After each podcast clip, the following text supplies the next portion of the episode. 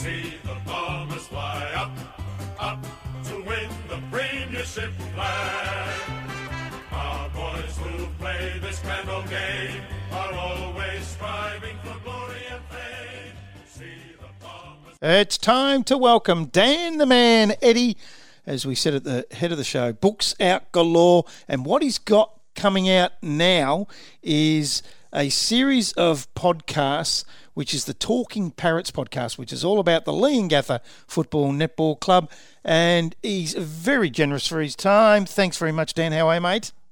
G'day, Brad. Well, thanks, mate. And I can hear that song over and over again, so feel free to play that anytime you like. Well, that's the other thing, isn't it? A lot of people, because of everything that you do, they forget. Tell us quickly about your role at Essendon. What do you do there? I'm the club's historian, so they sort of reach out when they need to know uh, or need some clarification on history and, and things like that. And I'm involved uh, heavily with the past players. I do a with them, just just recording all their stories for you know for future generations hopefully and um, it's important to get them all on tape so I, I, love doing that and the past players are a fantastic help with me so yeah it's it's it's been a fun experience over the last uh, few years just being involved with them on that on that front. So I said at the head of the show about all your books but the the latest one or the last one that come out was a football genius the Peter Hudson story. Now I just want to play a little bit of an excerpt that uh, the great Gerard Whateley uh, mentioned about your book on his show the other night with Robbo. I went Peter Hudson for uh, similar sorts of reasons. So, the genius footballer and a lovely man. And I would imagine, like a huge number of Hawthorn supporters who've travelled through the years to the games in Launceston, you always bump into Hutto on a plane, at the airport, at the grounds.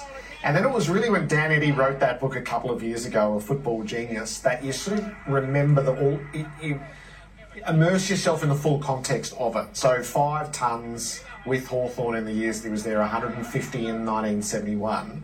But then you put his whole football, his senior football Yeah, career, yeah, yeah. take in Tasmania. So New Norfolk, then Hawthorn, and then Glenorchy. He played 288 games and he kicked 1,751 goals.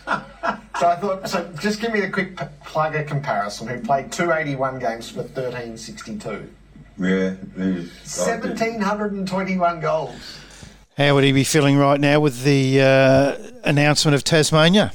Oh, he'd be um, ecstatic, yeah. And and uh, it's funny, Hawthorn actually this week happened to uh, fly him in on the helicopter into Waverley. Just uh, it's, it's 50 years, would you believe it? 50 years in a few weeks since he did. He famously flew uh, or landed near Waverley and then played that comeback game. And uh, yeah, you can read about it in my book. But uh, it's definitely uh, his his story is remarkable. But he's always been passionate about the Tassie thing. He was in, instrumental actually in getting those first few games at Tassie that involved St Kilda, um, and then Hawthorn took it over, and um, it was all about getting AFL matches in Tassie, and so um, the aim ultimately was to get a team of his own. But he, along with everyone, was sort of worried about the how the finance side of thing was going to go, and um, thankfully the AFL's been able to, and the state government and everyone's been able to work that out so that they can make it happen. So uh, there would not be a person in Tassie, I don't think, who wouldn't be excited about the fact that they're going to have their own team in a few years. Mm, I'm really looking forward to the naming of this stadium, and I'll be uh, a little bit disappointed if it's not called the Peter Hudson Stadium uh, for mine. What do you reckon? Will it be named after one of the greats? You think? Uh, you, you know what it's like today with the with the um, sponsors, and you know most stadiums have weird names now to do with whatever sponsor is. We've got Marvel Stadium in, in Melbourne now, but um, there's a million different stadiums around the world that are named. I think one was called Dot Com something stadium, and, and so I, I get the feeling it may come down to a sponsor. But you'd hope at least that he'd have his own end or his own something inside Yeah. the ground. But it will be a multi-purpose stadium, so they probably don't want to just label it a footy thing. But uh, you'd hope inside the ground there's some recognition of him. You would think so. And uh, the name Hudson uh, is quite commonly known around Leongatha for another reason too, Dan. Sure is, yeah. I mean, Paul Hudson, when he finished up his AFL career, he, he came down and coached at Leongatha for uh, a couple of years, and um, along with Andrew Dunkley from the Swans, and um, and as it, when he was coaching, Pete would drive down from Melbourne every Thursday night, go to training, then have a dinner, hang around. Uh, they'd they'd have their talk, then they'd drive back to Melbourne, and then he'd come down and help out on game day. So speak to Pete, and he's every time he sees me, he asks about Leongatha identities that he met along the way, and he, the, him and Paul just absolutely loved their uh, their brief time here, and then Paul went on to coach at Gippsland Power, and they won their only premiership under him. And again, Pete was a big help there. So he's, yeah, he has a real affinity with the the Gippsland region.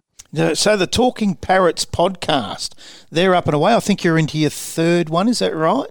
Um, yeah, I've done four or five now, mate. Oh, actually, sorry, yeah. I've missed a couple. No. Yeah, are. They're slowly getting there. It's, it's. I do a similar thing with Essendon, as I said, with their past players, and I thought, you know, there's no. I, I live in Leongatha, and there's no.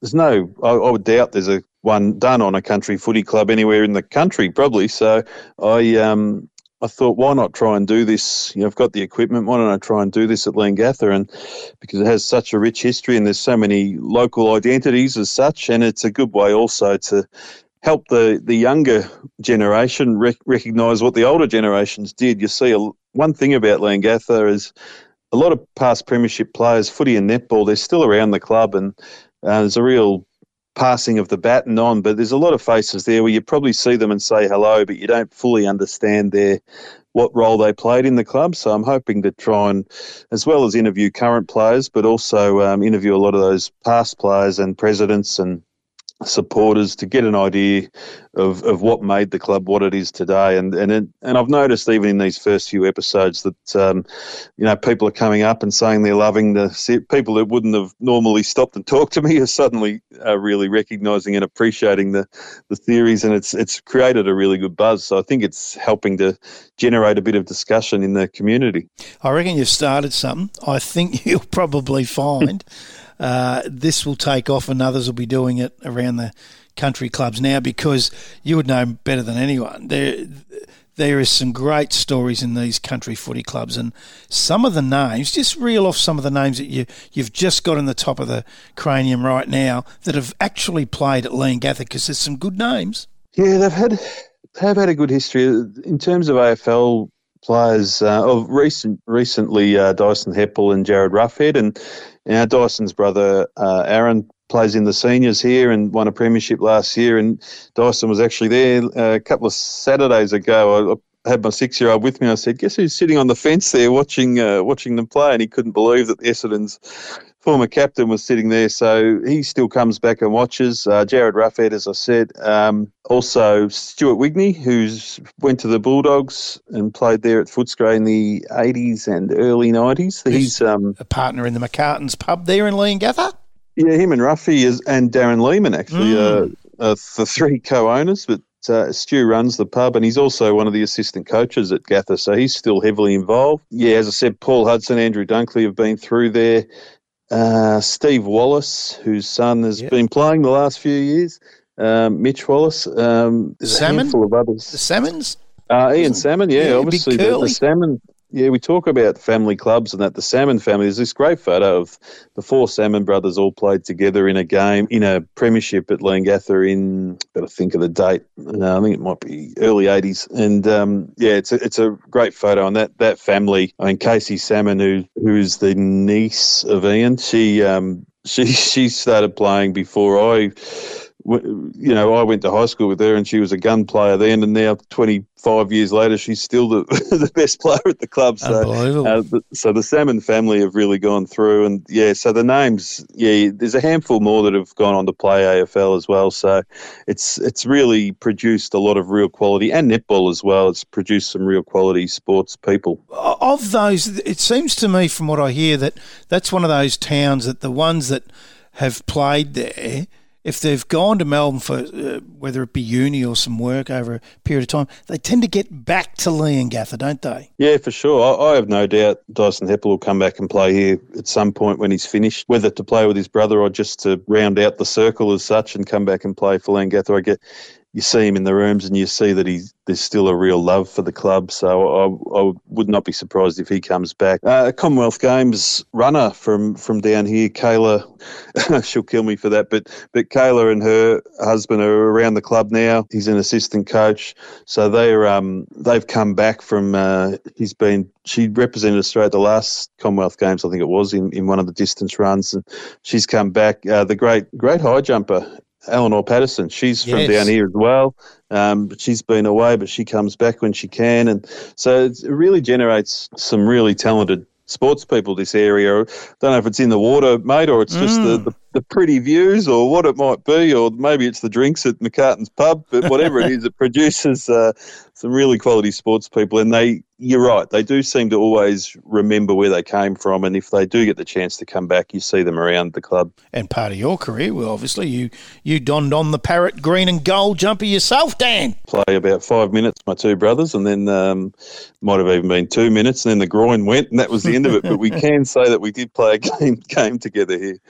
When does it date back to? Like, when was the club formed? Yeah, well, it goes back to 1894. Um, yeah, so it's 130 years next year, which is remarkable, and it's had a lot of. It's been in. Um, I think you can probably Wikipedia it and see all the different leagues that Leongatha has been in over the years, but mm. there's probably been, say, 10 or 11 different competitions before they settled in the one they are now, the Gippsland League. And, um, you know, they were in the South Gippsland League for many years, and, and it wasn't until 1968, I think it was, when they um, broke away and joined the Gippsland League because it was stronger than the league they were in, and they, they just felt that they were ready to go to that next level. And it, I think they've finished maybe maybe won four games that first year or six games, and then the next year they won the premiership. So that sort of solidified them as a as a team in the Gippsland League. And I, I feel throughout its history, I mean, you know how big Leongatha is compared to a Traralgon or a Sale or, mm. or wherever, and um, they always seem to have proudly punched above their weight in footy and netball, and um, yeah, and that's that's a real badge of honour for them. And at the moment, they're on a, a, winning streak of 33 senior wins in a row, which is which is unbelievable. And if it wasn't for COVID, there's a good chance they might have three or four premierships in a row. So um, they're they're going through probably one of their all-time great eras at the moment. But uh, there's been success littered along the way.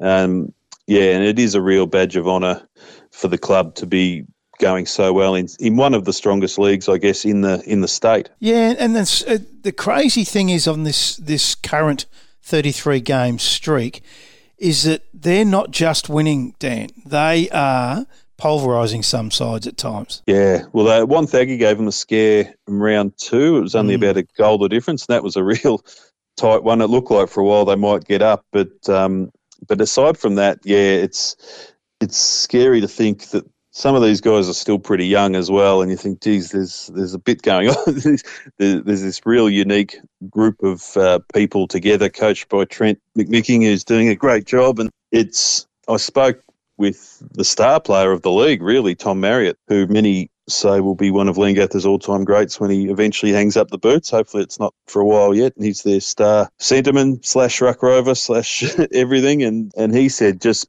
people want to be here. He said that almost all the players are from the area. Like yeah. we haven't had to ship in 20 blokes from Melbourne or anything. There is a few that might live down there or work down there and they come back. But for the most, they're all local people mo- mainly, and they're actually playing in the points. The way the point system's set up for you know how you have your playing list and you have your point system. The, most weeks they're well under the limit. And this is the team that's the best team in the competition. So it just shows the culture, I think, of the place that they're wanting to be here. You go in the rooms, I know winning helps, but you just be around the club and you can tell that the bond between all of them, footy, netball, supporters, everything is is quite unique. Some clubs I go, you have your clicks or you have your can depend if you're having a good successful time or if you're losing a lot it might not be as fun but there's just this real bond amongst this whole club, which is quite remarkable. Um, yeah, and it's it's showing on the field.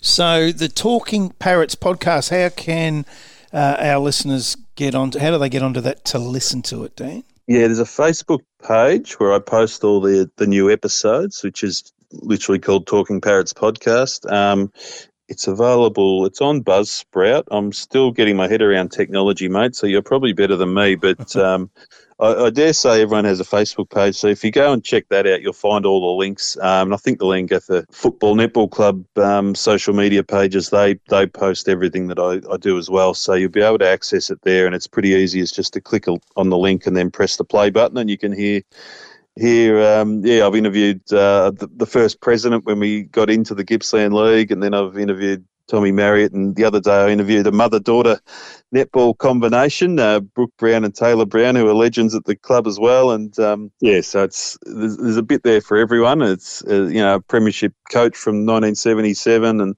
uh, Cole Boyd, who played at Essendon and at the Parrots. So I've done two podcasts with him, and uh, he's a premiership coach here in 1989. So yeah, there's um, there's a bit there for everyone, hopefully, and uh, yeah, as you say, it might just start to lead to other clubs doing it, mate, down the track. Uh, I just need to, if anyone wants to sponsor me, feel free to get in touch as well. We could daneddybooks.com because uh, that would make uh, my job a bit easier too because you know it's a uh, a lot of work uh, putting these podcasts together, but uh, it's a lot of fun too. Yeah. Now, before I let you go, we're going to talk about your latest instalment of your footy books. Brilliance and brutality about Carlton and Richmond grand finals of 1972 and 73. 50 years. Can you believe it's fifty years. Well, yeah, I know. I know you've told me in the past how you were um, you were eight or nine years old, and you can remember those games. So that tells you how. I bet you that fifty years has gone quick for you. And um, 70, we think, whenever you talk about great grand finals, we all know about 1970, the Carlton comeback against Collingwood, and it probably means that it overshadows 1972. But if anyone's got a spare couple of hours, get on YouTube and watch the 1972 grand mm. final, and you'll be you'll be absolutely blown away by the just pure football that is played. And um, that score that day, the accumulative score between Carlton and Richmond remains the highest ever in a grand final. Uh, even 50 years on, with all the advancements in technology and the perfect grounds and a roof on a stadium, we still still haven't been able to beat that. So that just shows how amazing and unique that game was. Um, so I've interviewed all the key people: John Nicholls, Alex Jesaulenko. Um, yeah, all those key Ron Barassi, all the ones that were involved in the lead-up years, and and then Richmond because they lose that game, there's a real fire in the belly next year, and that's when the famous Neil Balme incidents in the 73 grand final and Laurie Fowler knocks out Big John Nicholls, Carlton's coach, and uh, it all goes Richmond's way and they get their revenge. So I thought, why not tell the story of the two grand finals from both clubs' perspectives? And um, it's been it's been great fun piecing that together and, and telling it from both sides. And uh, yeah, we're looking forward to some pretty exciting events with, with players from both clubs. Yeah, looking forward to that read, Dan. As always, all your books, I love to read. It just takes me there, and it's just been a few of your books that have taken me back to my childhood. And Larrikin, Larrikins and Legends was probably the major one there, and the Peter Hudson one, and they've taken me back to my childhood. Now this one, it's going to take me back to the things that when you went to school and you fought